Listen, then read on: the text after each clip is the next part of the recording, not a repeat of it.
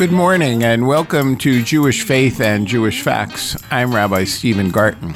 For those of you who may be regular listeners, I want to uh, share with you uh, something a bit different this morning. As you are aware, um, each week uh, in synagogues throughout the world, um, a particular section of the sacred scriptures, Torah, one uh, is read. Each week, a section from one of the five books of the Torah is read, and every year they're read in a consistent order.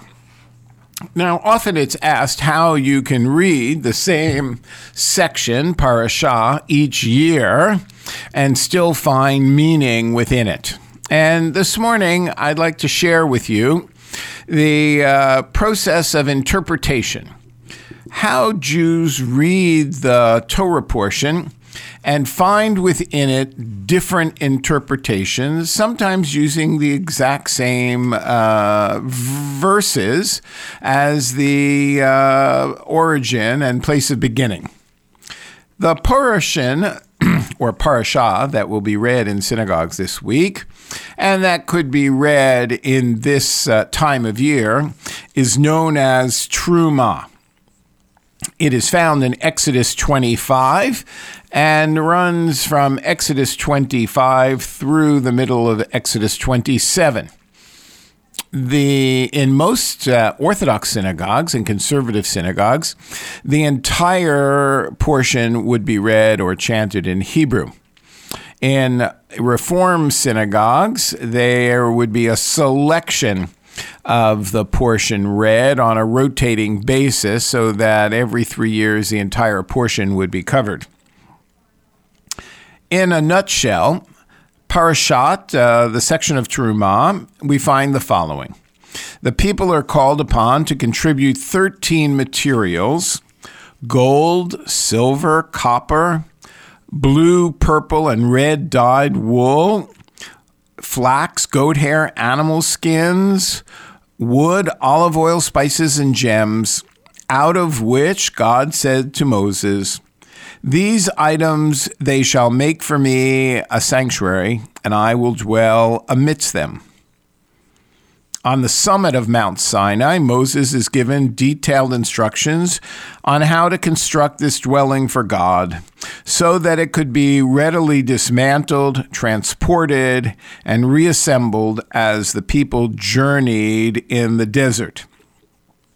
In the sanctuary's inner chamber, behind an artistically woven curtain known as a parochet, was the Aron, the ark containing the tablets of testimony engraved with the Ten Commandments. On the ark's cover stood two winged cherubim, hammered out of pure gold.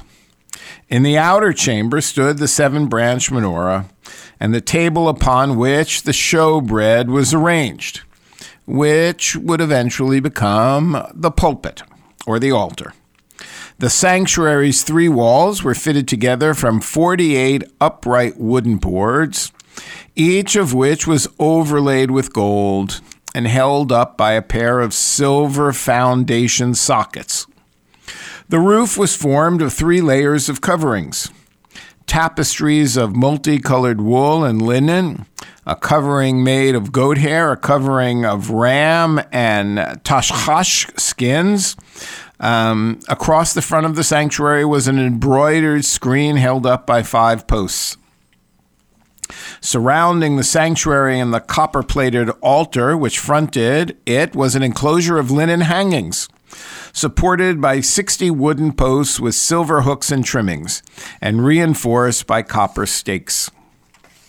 Well, that's just a brief synopsis, and you can hear the specificity to which the Torah devotes itself with regard to the building of the very first tabernacle, or in Hebrew, Mishkan. If you were to read that every year, what would you make of that kind of specificity? So I want to share with you some different perspectives on how the Jewish community learns to read and honor and love Torah.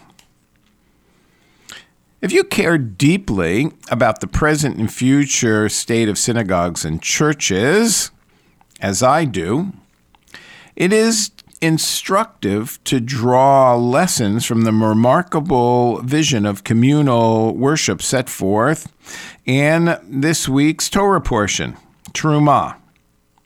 The three aspects of the divine plan for the Israelites' wilderness tabernacle strike me as particularly relevant to our contemporary situation.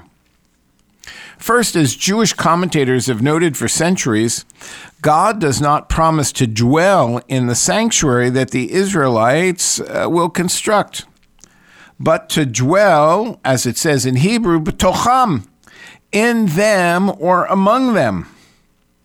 The point of worship then, as now, was to enable human beings to sense God's presence in their midst to bring them together around what the European Jewish philosopher Martin Buber called a living center, to raise them above mundane concerns of daily life, to assist them in fusing their days with holiness.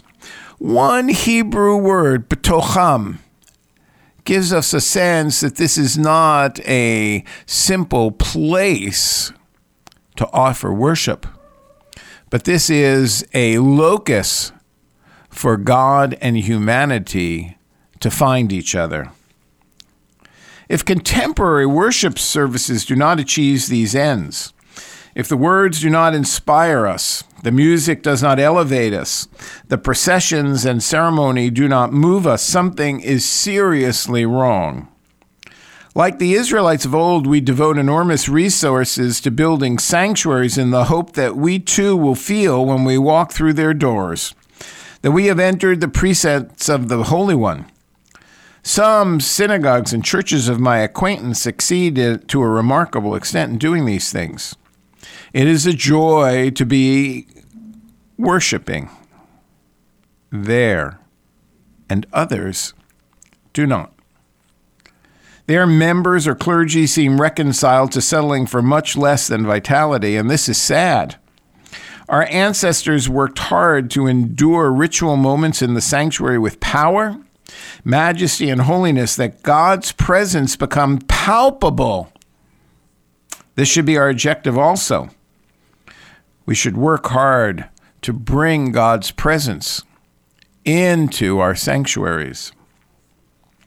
God's promise to dwell in them or among them points to a second key requirement of communal worship that it take place in a community, a word which I, like the Bible, takes to mean more, far more than an assemblage of individuals. Communities share a common language, practice, and commitment. Their members are not mere consumers of a service, much less a entertainment for which they pay a fee. Rather, they come together for purposes that are central to their lives, give of themselves, bring all they are to the endeavor. The ancient Israelites were free to decide what they would contribute to the building of the tabernacle, but everyone had to bring something. Whether offerings such as gold or silver or skills such as weaving, artistry, or design. Soon, when the tabernacle was completed, they would bring sacrifices of well being sacrifices of thanksgiving, sacrifices of atonement. They would pour out their hearts and they would touch their souls. It is, or at least it should be, the same with contemporary synagogues and churches. If members of the synagogue community are joined together in networks of shared activities and relationships, Fully present to one another, the communal whole becomes far more than the sum of the individual parts. The spirit swells. Grief is more easily borne. People accept challenges of service to the larger community that they would never have undertaken otherwise. A third requirement for achieving the sort of sanctuary that is intended in the book of Exodus is found in God's command to do Ki kachol, that I show you, is how that's translated. Some translators understood kachol to mean exactly as is. In this reading, God says to Moses that the board should be X cubits long, and Moses makes sure the carpenter saw them to that exact length. Other readers, including yours truly, take kachol to mean in accordance with. God gives the blueprint. The people figure out using God given skill and creativity and faithful observance to divine directors how to translate the plan into reality. This notion of the building process is consistent with the larger divine human partnership set forth at Sinai. God needs artisans with the skills of Bezalel and prophets such as Moses and Isaiah, because the matter of bringing Torah to life is not as simple as sawing boards to a certain length or looking up a particular situation in a divinely revealed instruction manual and doing only what is specified there. God relies upon the creativity, intelligence, and the will of human beings created in God's image. Careful reading of these chapters of Exodus indicates that many necessary details are not supplied. In traditional Jewish terms, the oral law is required to complement and complete the written law. Human initiative is valued by God who is the source and model of that initiative. You know, nearly 30 years ago, a show in New York featured drawings by master artists such as Michelangelo that were copies of drawings done by other great artists. Inevitably, the copies differed from the originals in significant ways that portrayed, betrayed the particular talent, styles, and perspectives of their makers. One individual reviewing the show said, How can copying lead to change? Look more closely at the Michelangelo drawing he wrote. We discover that what had seemed at first a faithful, even dutiful replication, an act of filial piety, is in a certain crucial way not faithful at all to the original. The religious language in this review is striking. And if one follows this unusual rendering of kachol, then the use of it is utterly mistaken. As we learn in subsequent pages of this review, fi- filial piety does not mean doing exactly as our parents did. Faithfulness in art or performance does not mean copying in detail an earlier work or performance, including one's own.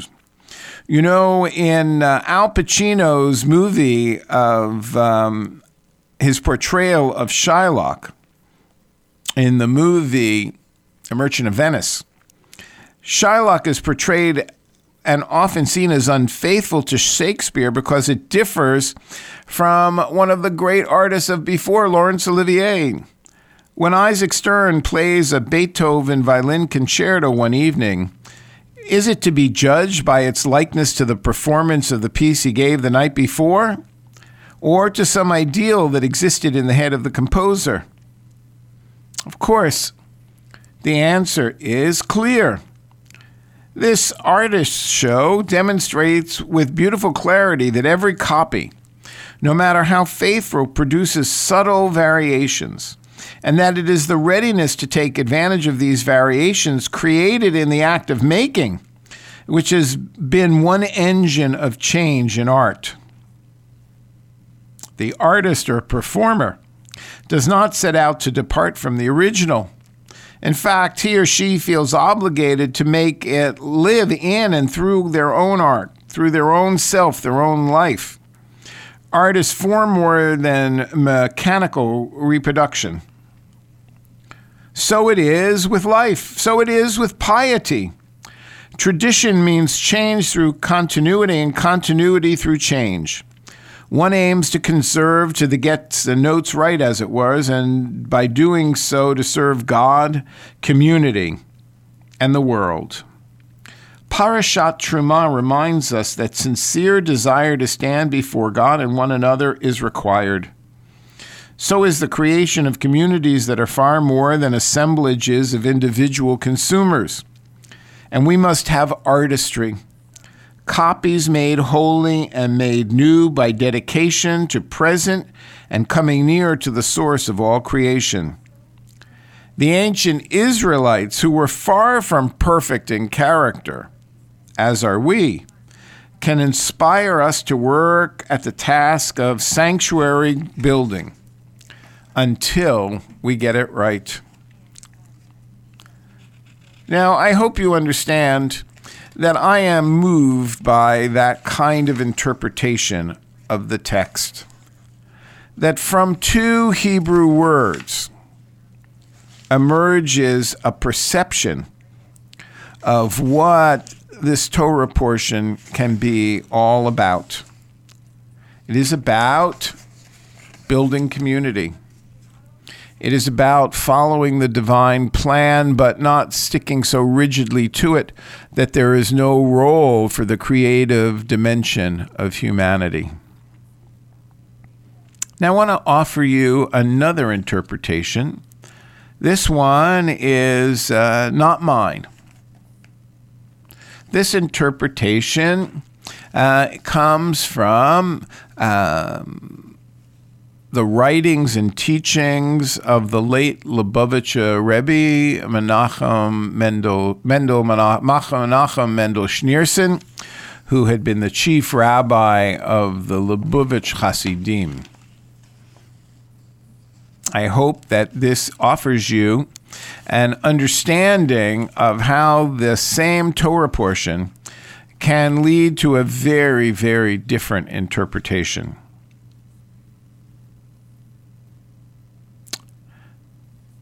This is based, as I said, on the teachings of the late Lubavitcher Rebbe. So, Rabbi Schneur Zalman writes in the Hasidic classic book Tanya this is what man is all about.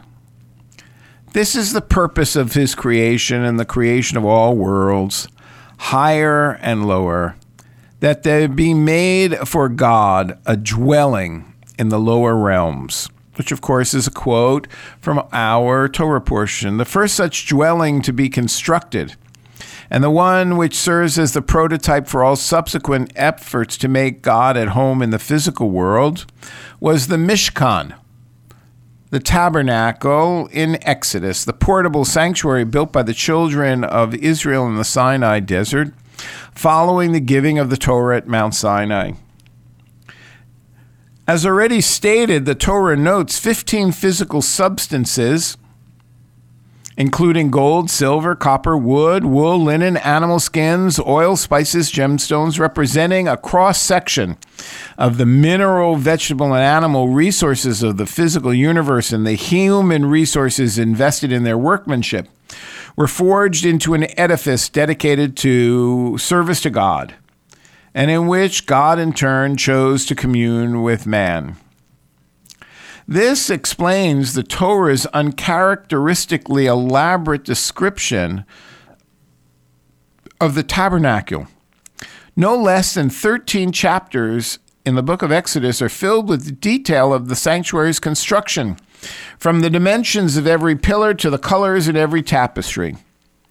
In contrast, the t- Torah devotes one chapter to its account of creation of the universe and three chapters to the revelation at Mount Sinai and conveys many complex laws by a single verse or even a single word or letter. But if the very purpose of creation is embodied by bracing these rods and foundation sockets, tapestries and furnishings, copper stakes and civil hooks, then obviously each and every detail is of supreme importance to those of us who read the text. It is crucial that we know that the menorah had 23 decorative goblets hammered into its design, and that each of the sanctuary tabernacle's 48 wall panels measured 10 cubits in length and 15 cubits in width And it's necessary to define, as the later rabbis do, the 39 forms of creative work, from plowing to weaving to lighting to writing involved in the sanctuary's construction. For here, writes the Lubavitcher Rabbi, lies the prototype for our life's work of making our world and our lives a home for God. The Rebbe continues the Midrash and the biblical commentaries, and particularly the mystical and Hasidic expounders of Torah, elaborate on this theme, describing this tabernacle as a model of man, of the physical universe, and of creation as a whole. The Mishkan's furnishings, or vessels as they're called in the Torah, for example, are seen as representations of the various organs and faculties of man. The Aron HaKodesh, the ark containing the Torah, corresponds to the mind, the intellect, and the faculty of speech. The menorah, the seven branches to the eyes and the sense of sight. The tabernacle that held the showbread to the sense of taste the inner altar on which the incense was burned to the sense of smell, the outer altar in which animal and meal offerings were brought represent the digestive system and other functional organs. In one of the notebook manuscripts discovered after the death of the recent Lubavitcher Rebbe,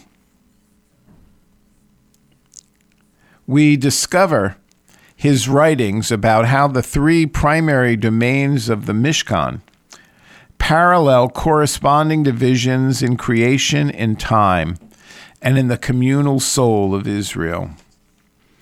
Now, let me be clear before you're too confused that the Hasidim, of course, are one of the more mystical traditions of Jewish life and that my intent again in sharing these words with you is to show how one Torah portion can offer us such different entrees into understanding God's intentionality for us as partners in the creation of the world. Let me continue. Maimonides, the 11th century uh, Egyptian Spanish philosopher, describes the universe as consisting of three strata unrefined matter, the earth and all its terrestrial creatures, refined matter, the stars and heavenly body, and holy spiritual beings, entities that are forms alone and without matter, such as angels, which are not physical bodies. Maimonides was a Neoplatonic Aristotelian philosopher as well as a great commentator on the Torah. Extending this division to the realm of time, he says, we have six work days, unrefined matter, Shabbat, one day, refined matter, and the Sabbath of Sabbaths, Yom Kippur, in which we graduate to a state of consummate spirituality.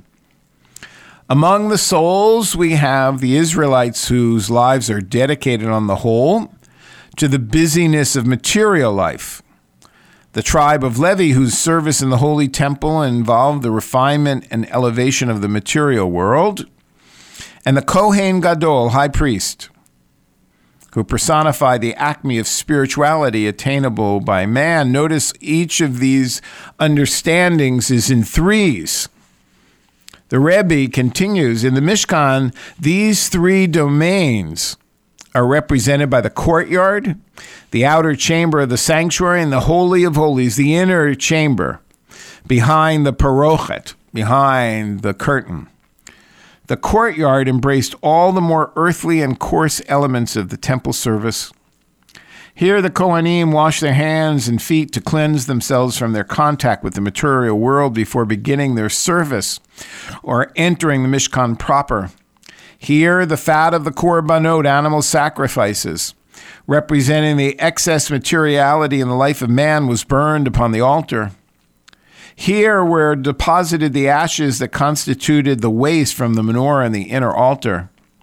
Here were the slaughtered korbanot, including those whose meat was eaten, by ordinary Israelites. The holy into which only the Kohanim were permitted entry was the scene of the more refined elements of the temple service. The lighting of the menorah, the burning of the incense, and the displaying on the table the showbread eaten by the Kohanim on Shabbat. And finally, the Holy of Holies, which housed only the ark and into which only the Kohen Gadol was permitted entry and only on Yom Kippur, represented the utter transcendence of material and man's service to God. The Mishkan included these three domains because the task of making God a dwelling in the lower realms embraces all these areas of life. The Jew serves God in his or her most exalted moments. We also serve God in our effort to elevate and refine our world, and we also strive to make God at home within the most ordinary activities of everyday life. Who would have thought that reading the meticulous details about the construction of the tabernacle would have led us to such a spiritual understanding of the realms in which we live and the realms in which we live intersect with God.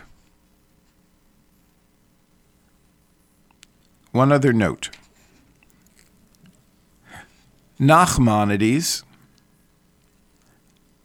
a contemporary of Maimonides, writes The essence of the dwelling for God is its spiritual core. He writes The main object of the sanctuary is to serve as the resting place of the divine presence. This is realized in the Aron HaKodesh as God says, I will commune with you, speaking to you from above the Kaporet, from above the cover. This is why the Torah begins its description of the Mishkan with the ark and the Kaporet. Maimonides, on the other hand, defines the sanctuary as a house uh, for God that is designed for the offering of sacrifices. Maimonides is saying that the outer altar in the courtyard is the focal point of the sanctuary, the axis around which everything else revolves. In other words, there are two possible ways in which to define the concept of physical space and structure that serve as a dwelling for God. A place where and through which God chooses to reveal him or herself to man, and a place where and through which God man serves God. You know, each and every year we come to this Torah portion and sometimes I am struck by the meticulous nature of the discussion of uh, the building. And some years I'm struck by how elaborately God intended for us to celebrate God's presence. And some years, some years I read the commentators and I think this is not about building at all. This is not about the edifice. It's about the community that we create. It's about the soul which we open up to God's presence so that God might live betocham within us, within each and every person who offers their lives to a faithful covenant with the God of Abraham, Isaac, and Jacob. This is Rabbi Stephen Garten for Jewish Faith and Jewish Facts, wishing you a good morning and a nice day. Shalom.